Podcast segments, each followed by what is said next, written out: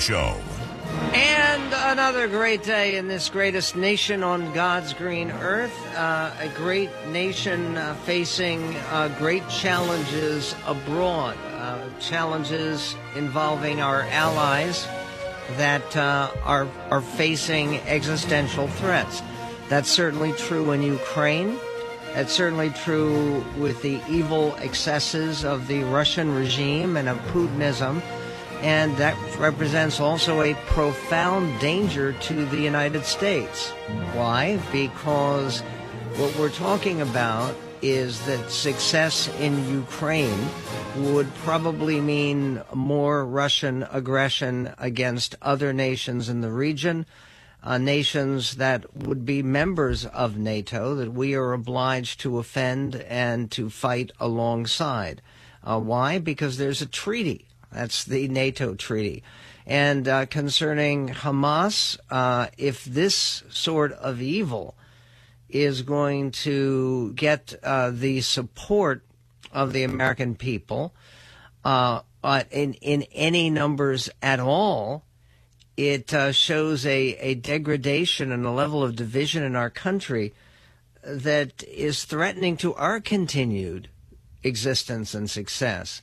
Uh, we'll talk about that with Dr. Russell Moore, the editor in chief of Christianity Today. Uh, meanwhile, President Trump uh, issued a video on social media in which he uh, laid down the basics of his plans for a second term. Uh, he's already looked way beyond the Republican nomination, where he is running well ahead in crucial primaries.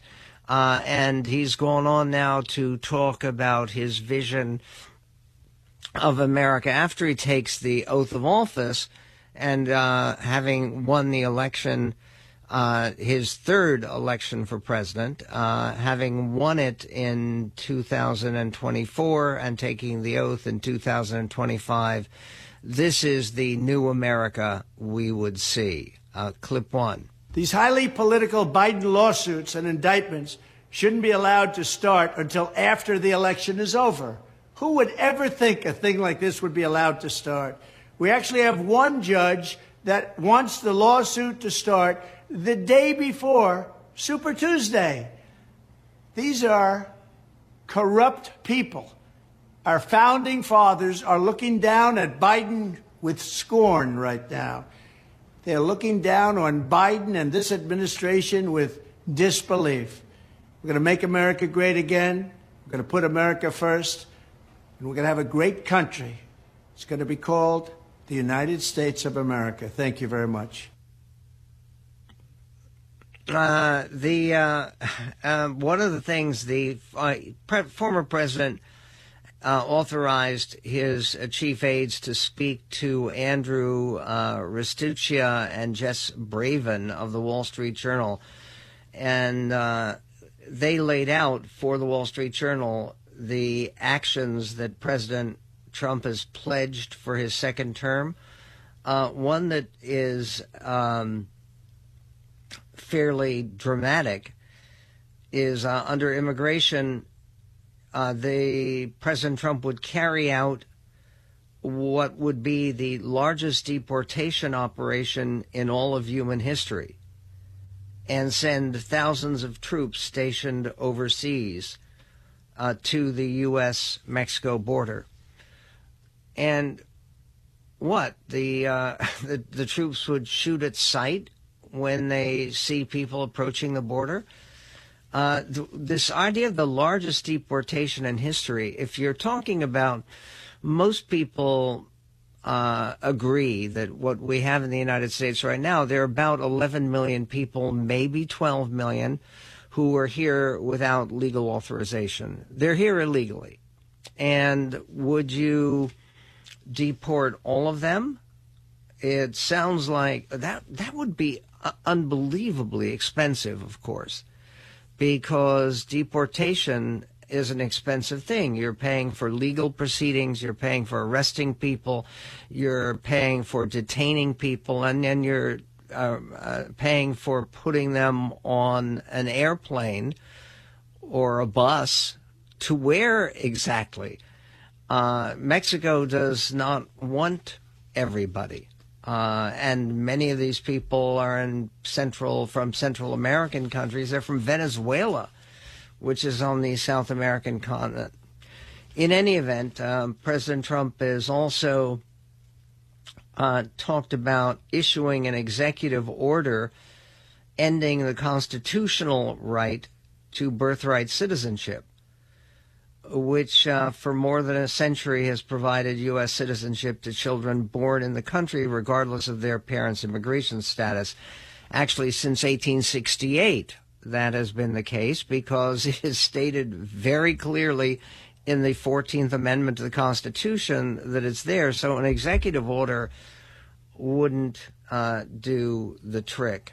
Um, there uh, is uh, more about the uh, the ongoing uh, campaign and some of its uh, developments.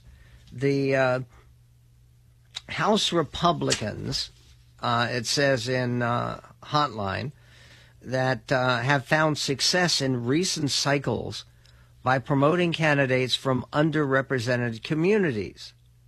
But Senate Republicans have not adopted a similar tactic as they look to flip the upper chamber.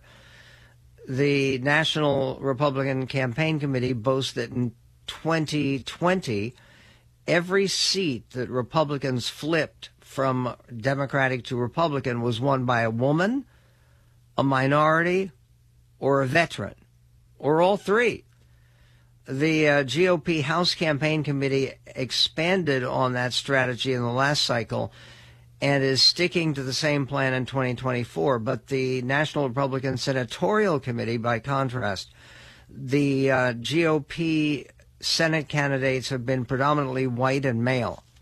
This cycle, only Arizona Governor Kari Lake uh, is the only they identify her as Arizona governor. She's not. She ran for governor. She thinks she won, but she didn't. Uh, she's the only prominent Republican woman who is running for the Senate. And uh, they believe that actually might uh, harm the Republican cause. There's also another area where women are just winning. Uh, this is reported by the Associated Press girls and boys attain the same classes, attend the same classes with access to the same programs and even come from the same families, but girls are consistently and dramatically outperforming boys, graduating at higher rates at public high schools across the country. The gap between them is wide, often as wide as the achievement gap between students from affluent and low income families, a problem that officials have attacked closely for years the reasons why boys are failing and falling short aren't clear. Interviews with students, educators, and researchers point to several factors. Uh, men generally can earn the same wages as women with less education. But boys also are more likely to face discipline, knocking them off track, and they don't pursue help as often when they face mental health challenges. Some boys are fine when they first drop out, landing jobs, providing steady incomes, but studies show young men who drop out of high school earn less over their lifetimes and are far more likely to end up in jail. More than 45,000 fewer boys than girls graduated from high school in 2018, according to an estimate based on data available from 37 reporting states. So, what about the idea that both sides are guilty and suffering in the Middle East conflict. We'll talk about that with Dr. Russell Moore of Christianity Today coming up. More Michael Medved in a moment.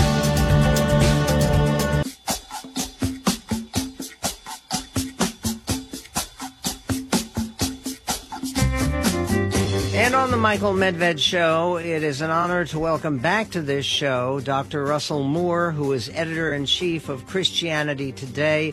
He is also the author of the recent bestseller, the current bestseller. It is called Losing Our Religion An Altar Call for Evangelical America. And most recently, uh, he's issued another call with a piece under the heading American Christians Should Stand with Israel Under Attack. And a uh, another column which says um, both sidesism about Hamas is a moral failure.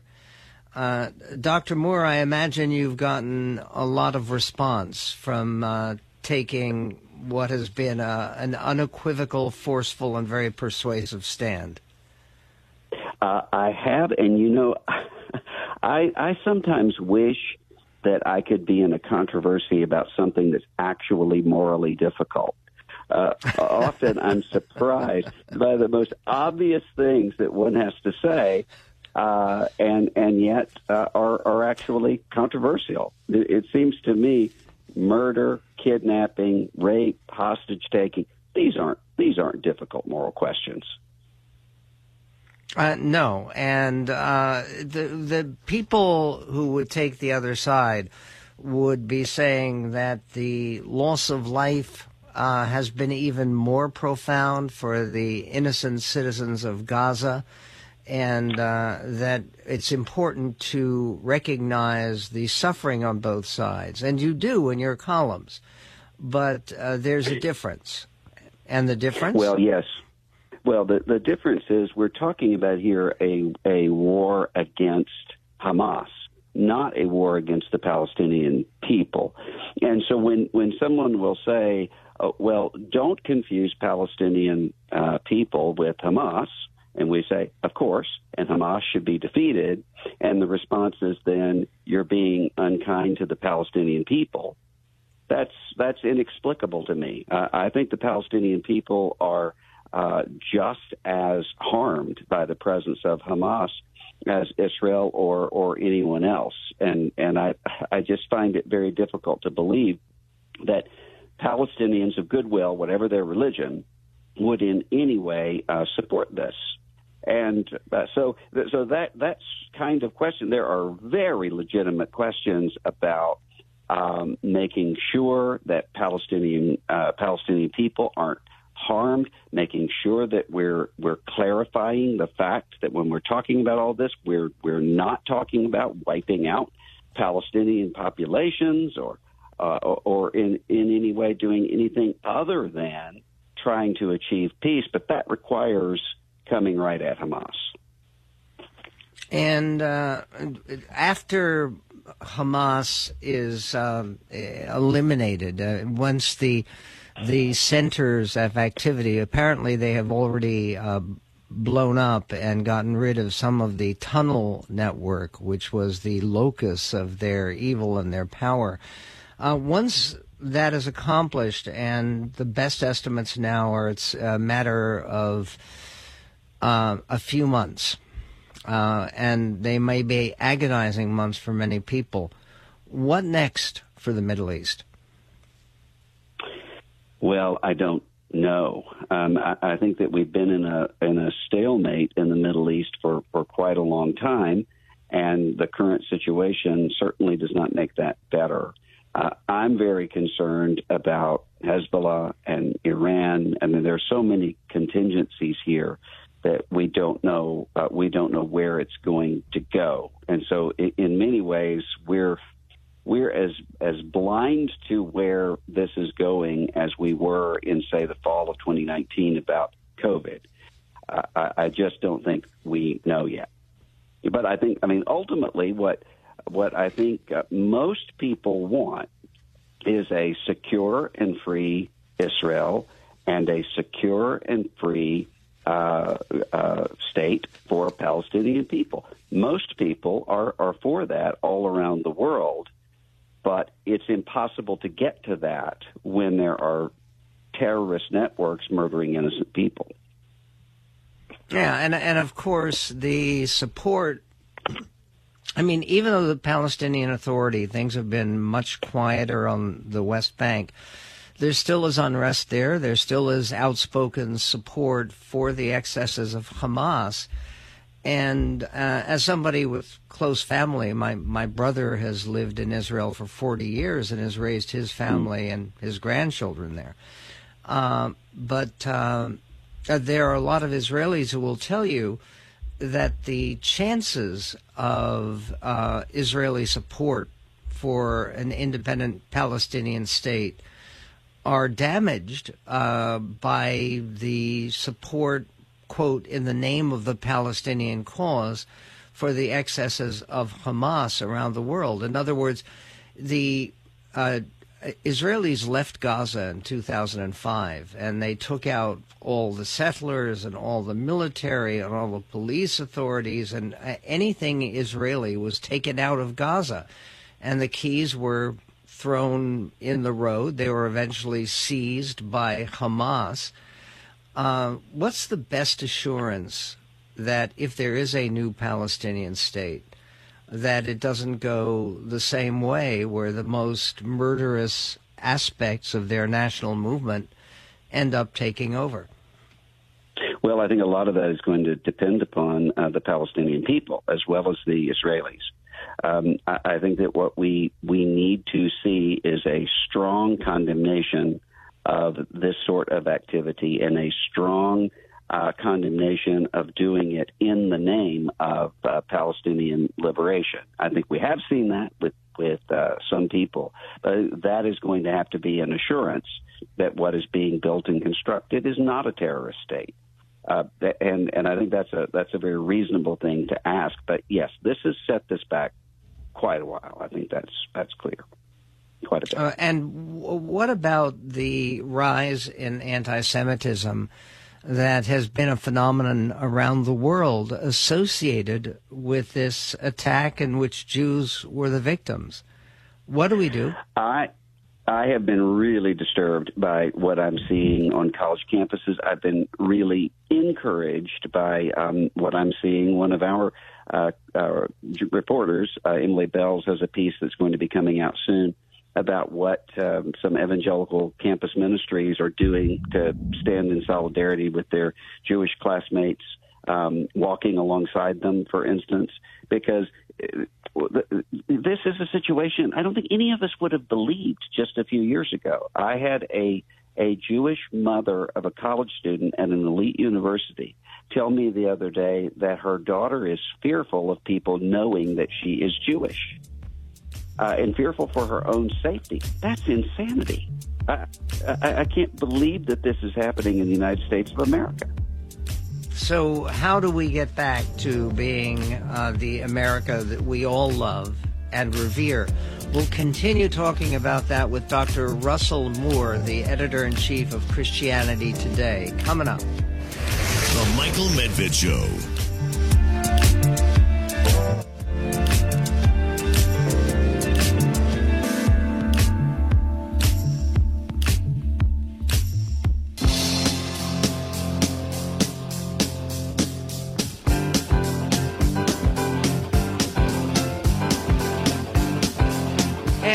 Michael Medved Show. A pleasure to welcome back to the show Dr. Russell Moore, who is editor in chief of Christianity Today, uh, the author of uh, the very compelling uh, recent bestseller, Losing Our Religion An Altar Call for Evangelical America.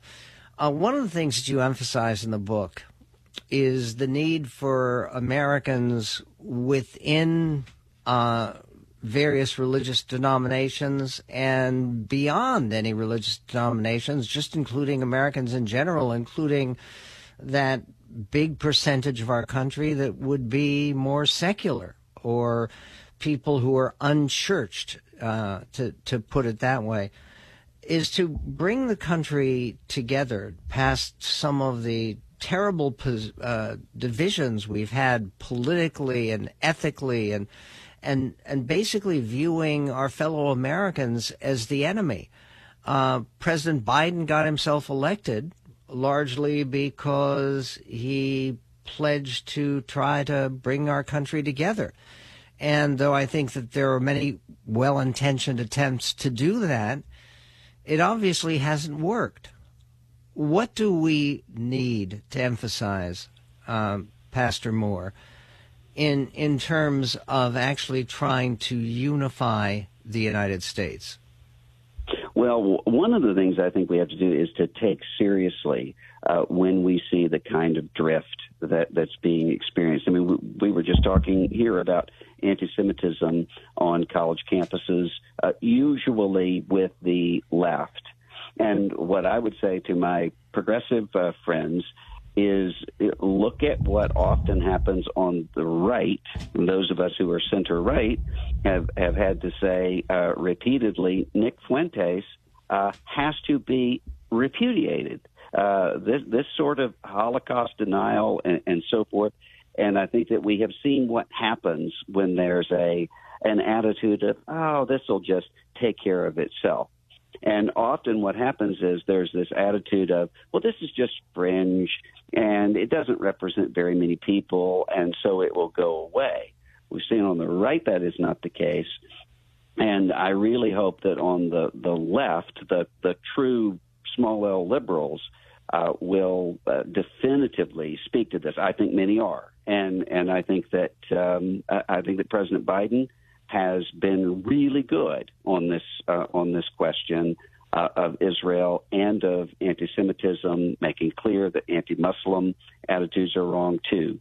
I, I, I have no complaints about that, but I think the movement has to clearly repudiate uh, this this kind of attitude, especially when you look at the demographics and you look at how um, how Gen Z, according to the polling, how they see these questions, which is completely different than every other generation in some really disturbing ways. We can't just and, and let that go. Why would that be? I, I know my, I, th- I, think about uh, years ago, my, my parents uh, met at a, a, a, sort of a, progressive Zionist camp. Uh, mm-hmm. And uh, that that was years ago when when Israel was still a dream, and yeah. the idea that once upon a time, uh, being a, a strong supporter of Israel, being a believer in reestablishing a Jewish state, was considered something for the young. And and today, what mm-hmm. you're saying, and, and you're right, it's across ethnic and uh, religious divisions uh, younger people tend to be less supportive of uh, quite quite a bit so the right of Israel to exist. Uh, why is that? I think it's because they are they are putting this situation into a rubric of who has the power and who is the powerless and the powerless are always the ones who are correct, and and those with the power are those to be um, uh, those to be opposed. And so they they often put, well, Israel is the powerful one, and uh, the Palestinians are the powerless. And then if you add with that an idea that in those circumstances, liberation by any means necessary is warranted that leads to uh, some some really dangerous thinking, uh, not to mention really uh, bad thinking, just just uh, all around. I mean, this, often there are other historical fights that are being superimposed on the Middle East in, in ways that just are completely illegitimate, and that's one of the reasons why there's such uh, there's such tension in a lot of coalitions that have come together uh, for many years when they're realizing, oh, wait, uh, we actually have very different views on, on Israel. I had a, a woman who has been working in uh, the progressive world for a long time, and she said, I understand now what it is like for those of you on the right who had disagreements on uh, Trump and Trumpism because I'm in a situation where I'm I'm looking at people I've been working with for years, and suddenly I'm seeing that they don't even believe that Israel should have a right to exist. How how is this the case, and how have I never known this? I mean, I think a lot of those th- those coalitions are are in trouble right now, in a time when the country just can't afford any more coalition breaking. Let, let, me let me raise something else that you, you raised, which I think is very profound, which is there is, uh, particularly among younger people, the idea of favoring the underdog, and that that's a big American tradition, and and mm-hmm. Israel has been such a, a blessed and successful country, and obviously for people living in Gaza, much less so. Uh, but then the question becomes when you apply that logic favoring the underdog uh, against the uh, big and powerful bully, why is there no surge of younger support for Ukraine? because again, the right. the desire for so many people to try to excuse or justify uh, the Russian depredations and e- evil and cruelty there. Isn't that surprising? It is very surprising. And, and what I've noticed in the evangelical community is that we always have a tendency to overreact to uh, something that we think needs critique. And one of those things is there, there, there has been an attitude in some sectors of evangelicalism that Israel is always right and uh, applying the covenant promises to the modern state of Israel and saying that means if we're not affirming Israel in everything that they do, then we're uh, we're opposing God. Well, of course, that's that's not true. I mean, even the prophets of the Hebrew Scripture are often opposing opposing uh, what Israel is doing. Right, Uh, biblical some Israel was far from perfect. Correct. Yeah, and I, so I think there are there are some people who look at that and say, "Oh well, because I don't hold uh, those sorts of views about the end of the world and and and the place of Israel in that, then I need to uh, go as far to the other side of that as possible." And I think in in almost all cases, that sort of mentality leads us in in a bad situation, and it certainly has here. Appreciate uh, uh, your conversation and appreciate your recent work. Uh, they have a uh, they have a, a photograph. Jeremy just put it on the uh, screen for me. It's a 20 year old photograph, which which is making uh, the rounds right now, and it shows a tank uh, a- a- advancing toward a young Palestinian rock thrower. Uh, I, I assume the rock thrower got out of the way, and after throw, delivering his rock at the uh, presumably Israeli tank. But that's exactly what it is that uh, Dr. Moore was talking about. Uh, a great pleasure and honor to speak to uh, Russell Moore, the editor in chief of Christianity Today, the author of uh, Losing Our Religion, an altar call for evangelical America. Uh, we will be right back on the Medved Show.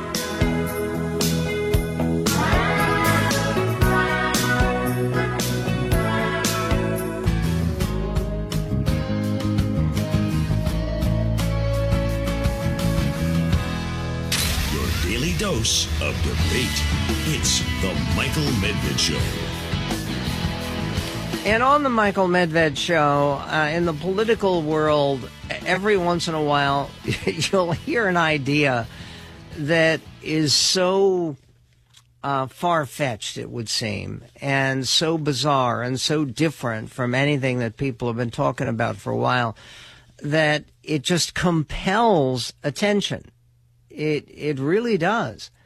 Uh, and and that's true for a letter at the Wall Street Journal today, and it's from someone I've never heard of. Uh, his name is Howard J. Klein. He is from Lakewood Ranch, Florida. And if anybody pays attention to this idea, as I have, it could change the world. It could certainly change the entire configuration of this election that we're all continually dreading. Uh, okay, uh, here's here's the letter. It's uh, in response to a column uh, by Holman Jenkins. Uh, the column was called "Biden's Only Salvation: A New Veep." In other words, Jenkins was writing in the Wall Street Journal that uh, President Biden needs to find some way of dumping Kamala Harris and getting someone much more compelling to run along with him. What uh, the author of the letter says, his name again, Howard Klein, he says in uh, in his column, Holman Jenkins suggests that President Biden should fill the vacuum created by his age related debilitation by naming as his running mate a person of undoubted forcefulness, seen by the public as ready to take over when global events are running out of control. Loath as I am to give the Democrats any advice, I would suggest, he says, that the perfect person for that role as President Biden's running mate would be former President Barack Obama. Okay, you ready for that? But but Obama's already served two terms as president. Listen, because this is not idiocy. It's far fetched, but it may be plausible. Before someone hurls the 22nd Amendment at me, that's the amendment limiting presidents to two terms, I would suggest they read it first. That amendment states no person shall be elected to the office of the president more than twice. There is nothing about running for vice president after serving two terms as president. Moreover, as vice president, Mr. Obama would constitutionally succeed to the presidency without election if Mr. Biden were to vacate the office. And what to do about Vice President Kamala Harris? Perhaps she would defer to Mr. Obama if promised the Attorney General post or a nomination to the first available Supreme Court seat. Confirmation might be a little difficult on that one, but who knows? Uh, look, it's it's one of those things that uh, really does represent an element of why people are so depressed looking forward to this particular upcoming election. Uh, it, it's not just uh, Trump and Biden, where 63% of the country, according to the most recent polling, doesn't want to vote for either of them. They want both of them not to run for president. But then the numbers that would like to see Kamala Harris go away, those numbers are even higher. Uh, and would uh, would she conceivably stand aside for Barack Obama? Uh, she would uh, definitely stand aside for Michelle Obama. Um, but that's another story. By the way, Barack. By the way, Barack and Michelle Obama have tried their hands at a new joint project. They are both the co-producers of a new movie, uh, which we're going to be reviewing tomorrow. And uh, I, again, it's it's kind of unusual to see a former president, a former first lady, producing a film it's a film about the March on Washington and about Bayard Rustin, who, along with Dr. King, was one of the architects of the March on Washington. Uh, we will be reviewing that, I said tomorrow, but I meant on Friday, of course, which is the day that the film is released. Um, meanwhile, there is a um, an, another survey out there that shows that uh, West Virginia Senator Joe Manchin, the chamber's most vulnerable Democrat, remains among most America's most unpopular senators.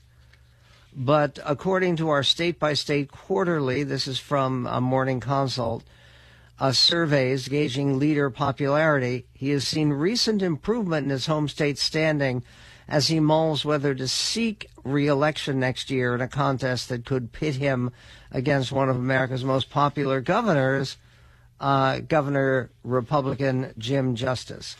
And what part of this looks at is that who is the most popular senator in America with the highest approval rating? John Barrasso of Wyoming. He remains America's most popular senator with a 70% approval rating at home in Wyoming. He's followed by Democratic Senator Brian Schatz of Hawaii, who has a 65% approval rating. Also popular is Vermont Senator Peter Welch, a freshman Democrat, who boasts a 61% approval rating, roughly matching veteran Senator Bernie Sanders' standing in the state after uh, just nine months in office. Okay, what's the secret here? Why is uh, John Barrasso so popular in Wyoming? Because Wyoming's an overwhelmingly Republican state, and he's a standard issue Republican. And why is Brian Schatz so popular in Hawaii? Because he's a big liberal Democrat in a state that is overwhelmingly Democratic. And then you go to Vermont, where you have the two Democratic senators. I know Bernie Sanders technically an independent, but uh, the the point being that it is easy for senators to achieve popularity in one party states. That doesn't mean that they actually select better senators. We will get to more of that. Uh, meanwhile, there is a uh, a new biography on film that includes some extraordinary footage with one of the world's most celebrated novelists, the espionage writer John Le Carre. The movie by uh, documentarian Errol Morris is called The Pigeon Tunnel. Now it's time for Medved's Entertainment Minute. Just before he died three years ago, the acclaimed author of spellbinding novels on espionage, John Le Carre, gave a series of intimate interviews about his remarkable life to the veteran documentarian Errol Morris. The result is called The Pigeon Tunnel, now streaming on Apple TV Plus. It's terribly difficult to recruit for a Secret Service. You're looking for somebody who's a bit bad, but at the same time loyal. There's a type, and I fitted perfectly. And the movie concentrates on the subject's personal life and family background more than on his brief real life service with Great Britain's famous spy organizations. Filmmaker Morris cleverly uses scenes from successful movies based on Le Carre's work, which gives you a three dimensional view of a writer's imagination. Rated PG 13 for references to danger and death. Three stars for the fascinating, occasionally haunting The Pigeon Tunnel. And tomorrow on the Michael Medved Show, we'll be talking about uh, George Will's warning that surging GOP isolationism is a dreadful development in a dangerous time. Is isolationism really surging in the GOP under the heading of America First? Uh, we'll talk about it next time on the Medved Show.